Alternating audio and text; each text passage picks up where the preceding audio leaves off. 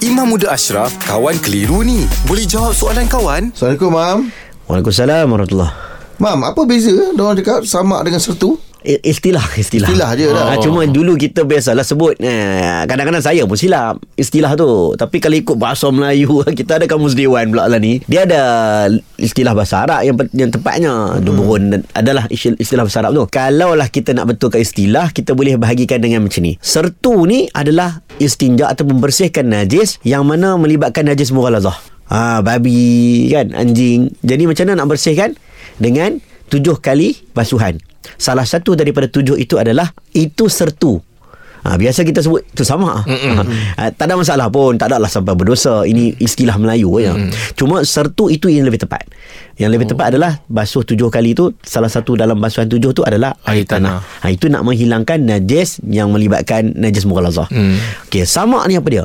Sama ni adalah nak menyucikan ataupun me- menjadikan satu kulit binatang itu boleh digunakan.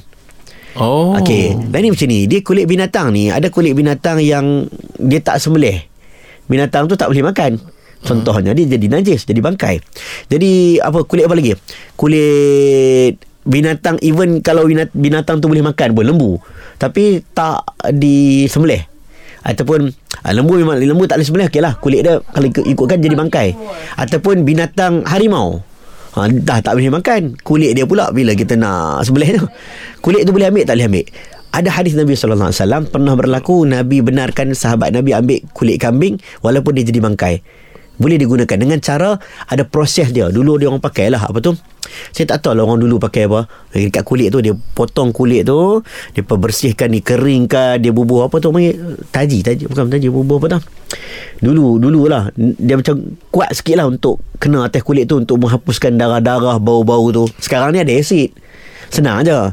Ha, pakai asid bersihkan maka benda itu boleh digunakan. Walaupun dia binatang yang yang tidak disembelih. Ha, kecuali babi lah. Ha, babi tak boleh lah. Tapi kalau binatang tak sembelih contoh kulit harimau. Jumpa-jumpa kulit harimau, potong kulit dia, jemur, buang dia punya daging-daging dia tu kat tepi-tepi kulit tu, buang bakar ke macam mana teknik yang kita nak pakai asid ke apa. Kulit tu boleh digunakan. Macam orang pakai kulit buaya lah, boleh. Tak ada masalah. Ha, dari segi hukum. Itu maksudnya sama. Itu baru sama. Hmm. Tapi sertu yang tadi tujuh kali basuhan tu. Habis memang sekarang ni kalau kata kita beli kan jenis yang dah siap. Oh ni kulit ni, ni kulit ni kita tak check background dia dah sertu ke kan? dah sama dah ke sama kan? ke tidak ha, itu pun satu masalah tapi kebiasaannya bila dia orang buat dia ada proses pembersihan tak ada bau tak ada tak ada apa unsur daging-daging melekat pun maka dia boleh tak ada Oh, masalah Okey, baik. bang. Terima kasih, Mam. Alhamdulillah. Selesai satu kekeliruan. Anda pun mesti ada soalan kan? Hantarkan sebarang persoalan dan kekeliruan anda ke Sina.my sekarang.